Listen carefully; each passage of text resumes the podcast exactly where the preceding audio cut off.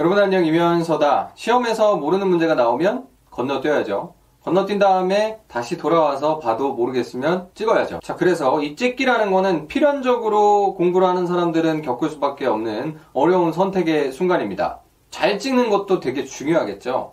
아, 근데 모르는 걸 그냥 고르는 건데 잘 찍는 방법이 있을 수 있냐? 당연히 엄청 대단한 방법은 있기가 힘듭니다. 그럼에도 불구하고 당연하다고 볼 수 있는 그런 방법들 플러스 제가 여태까지 경험적으로 활용하고 있었던 방법들을 공유드리고자 합니다. 자, 찍기를 잘하는 방법. 첫 번째로는 속어법을 잘 활용을 하시라는 겁니다.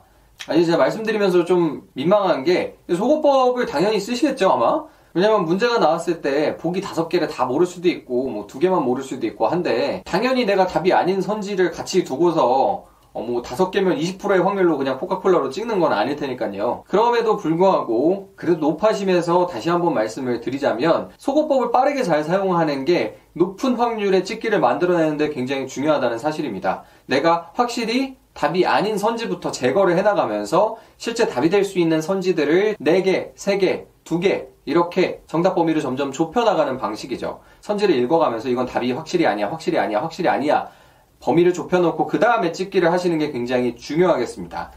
이 방법을 혹시라도 제대로 못 쓰고 계시는 분들은 내가 속어법이라는 걸 제대로 쓰고 있는지 반드시 한번 점검을 하시고 찍기를 하실 때 먼저 다른 답들 아닌 거를 소거를 한 다음에 찍으실 수 있도록 노력을 하셔야 됩니다. 너무 당연한 얘기였고요. 두 번째로는 조금 특별할 수 있는 제가 사용하는 방법인데 딱 보고서 이유는 설명할 수 없더라도 느낌이 답인 것 같은 거를 찍습니다. 자, 이게 이게 제가 고등학교 때 읽었던 책 블링크라는 책인데요.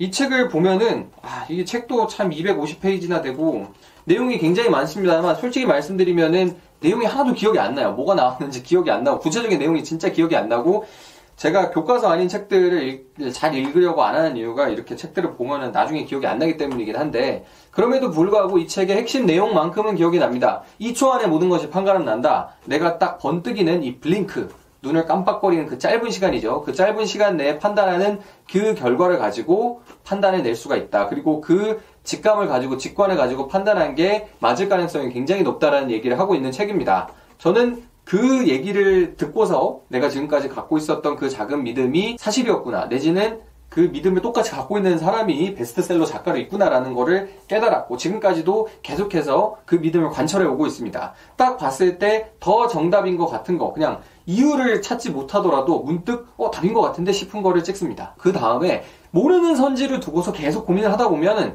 보면 볼수록 그게 더 답인 것 같고 그게 더 답인 것 같고 이게 왔다 갔다 하면서 바뀌거든요. 그때는 항상 첫 번째 직관이 나를 인도한 그 답지를 계속 고르고서 생각을 고치지를 않습니다. 어차피 다 모르는 거고 속어가 완전히 다른 것들이 됐다라고 하면 그 범위 내에서는 내 직관이 인도하는 가장 첫 번째 답을 고릅니다. 그리고 그 이후에 명확하게 답을 확실히 바꿔야 될 해답이 나오지 않는 한 원래의 답을 관철시킵니다. 아, 조금 헷갈리는데 이런 거 아닌가? 이렇게도 생각할 수 있지 않나? 이런 거 가지고는 안 되고 확실히 이게 답이 아니다 싶을 때만 바꾸고요.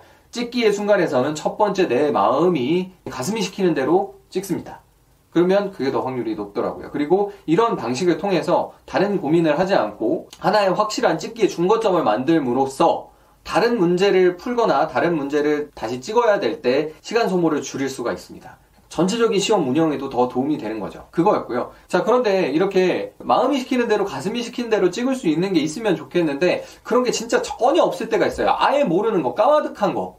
그냥 딱 봤을 때, 어, 속어법으로 한두 개 지웠는데 나머지 세 개 중에 진짜 뭔지 이게 답인 것 같은데 설명을 못 하는 게 아니라 그냥 아예 상상조차 할 수 없는 것들이 있어요. 그래서 준비한 방법이 세 번째 방법입니다. 이것도 정말 특별할 게 없는 방법이기는 한데 특정 시험들을 보면은 이 객관식 시험에서는 보기들 개수가 균등하게 맞춰서 나오는 경우가 많습니다. 예를 들어서 대표적으로 공인중개사 시험 같은 경우에 거의 선지 개수가 다 맞춰서 나와요. 균등하게. 40문제 나오면은 1, 2, 3, 4, 5번까지 있으니까 8개씩 거의 균등하게 나온다고 보시면 돼요. 그러면 그때 내가 1번을 지금까지 3개밖에 안 골랐다. 40문제 다 풀었는데. 그러면 나머지 다 1번으로 쭉 찍는 거죠. 실제로 제가 공인중개사 시험 때 사용했던 방법이고 그것 때문에 몇 개를 더 맞췄겠죠? 그리고 그걸 만대로 찍었다가 우수수 찍었던 거 다 틀렸으면은 불합격했을 수도 있는데 다 선지를 세어보고서 제대로 개수를 세본 다음에 확률에 배팅을 했기 때문에 조금이라도 더 맞출 수가 있었고 합격을 할 수가 있었습니다. 그리고 이렇게 선지별로 숫자가 균등하게 나오지 않을 수도 있어요. 변호사 시험도 사실 비슷한데 역대 시험 선지들을 보면은 뭐 1, 2번보다는 3, 4번이 더 많이 나오고 이런 경향이 있거든요. 그렇기 때문에 그런 거를 활용해서 또 찍기도 했습니다. 그런 시험이 있고 아닌 시험이 있고 학교 시험을 뭐 중학생, 고등학생 분들 같은 경우에 내신 시험을 볼 때 그런 선생님이 있고 아닌 선생님이 있겠죠. 그래서 과거의 시험 사례나 출제 경향이나 이 시험이 어떤 시험인지를 면밀히 검토를 하고서 찍기에 대해서도 어떤 전략을 취할 건지 생각을 하시고서 접근을 하실 필요가 있겠습니다. 그런 통계적인 산술적인 분석을 가지고서 먼저 어떻게 찍을 것인가 준비를 하시는 것 자체도 굉장히 중요하다는 얘기겠죠. 물론 그게 이번 시험에도 또 적용이 될 거냐라는 거는 한번 회차별로 분석도 해보고 역대 전체 히스토리도 분석을 해보고 하셔야겠지만 그럼에도 불구하고 이런 것들을 한 번 정도 더 살펴보고서 뭘 찍을지 내 머릿속으로 결정을 해놓고서 가는 것 자체가 굉장히 도움이 됩니다. 고민을 줄여준다는 것 자체가 시험장에서는 굉장히 큰 도움이 되는 겁니다. 그래서 다시 정리를 해보자면 찍기를 잘하기 위한 세 가지 방법은 첫 번째로 속어법을 잘 활용하시는 것 그리고 그걸 능숙하게 구사하실 수 있도록 연습을 해보시는 게 중요할 거고요.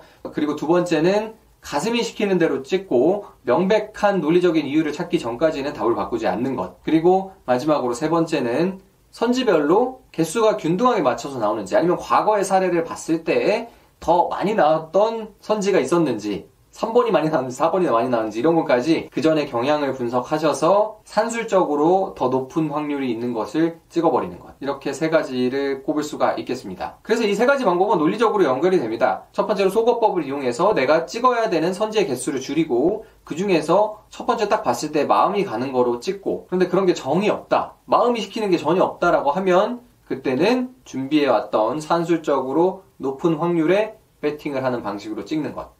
자, 이렇게 연결해서 구사하시면 되겠습니다.